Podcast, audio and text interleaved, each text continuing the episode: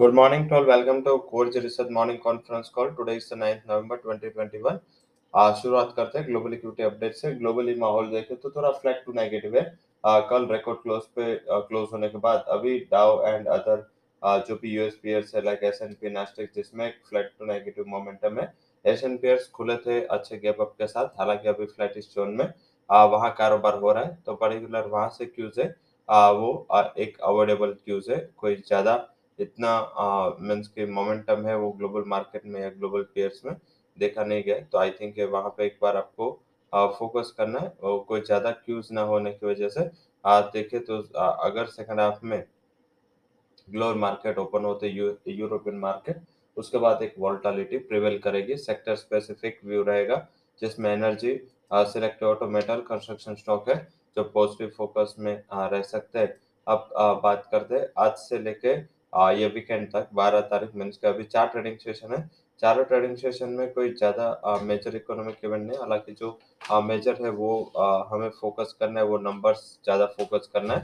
More than 2000 companies to report their quarterly earning, तो उसके ऊपर फोकस करें.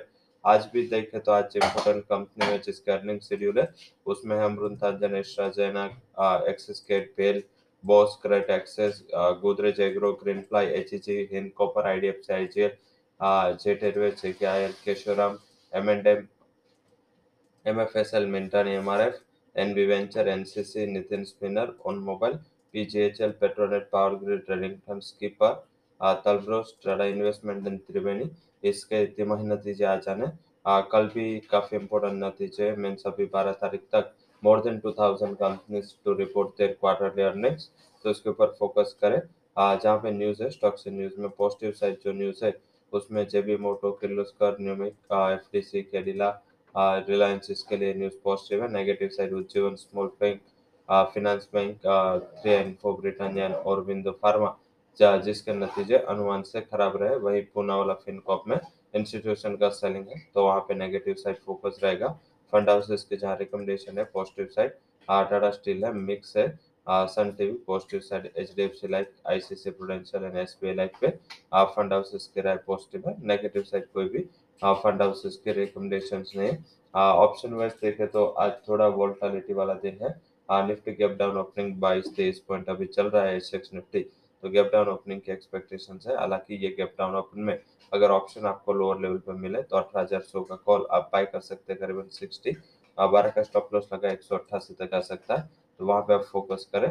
अब बात करते हैं आज के हमारे इक्विटी रिकमेंडेशंस की, जिसमें आज हमारे टॉप रिकमेंडेशंस में बेसिकली हमने फोकस किया है अभी न्यूज़ एंड टेक्निकल्स में पर्टिकुलर नेशनल एल्यूमिनियम जहाँ पे लगातार एक पॉजिटिव रूप बना है. हालांकि फ्लैटिश कारोबार कर रहा है बट अगर टेक्निकल ये 102 के ऊपर चलता है तो आई थिंक 107 तक की जगह ओपन है.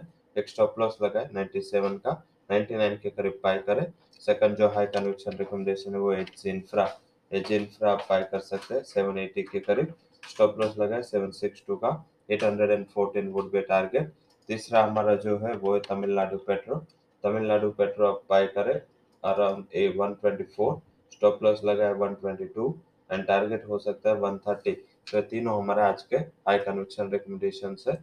ध्यान रखें ये वीक थोड़ा वॉल्टिलिटी वाला in sense of second layer and third layer stocks means के mid cap and small cap के लिए ये हफ्ता वॉल्टाइल रह सकता है. इतनी बड़ी अर्निंग्स है और पहले जो अर्निंग आई अभी तक वो अर्निंग काफ़ी अच्छी रहे तो मार्केट की होप अर्निंग साइड से काफ़ी बड़ी, तो ये बड़ी होप पे अगर नंबर्स आए थोड़ा भी ऊपर नीचे नंबर होता है तो इसमें शायद बड़ी वॉल्टिलिटी ट्रिगर होने के संकेत है, तो इसमें फोकस करें. So that's all recommendations from Kotak equity and derivative research. For detailed disclaimer, can visit our website. Thank you all for joining conference.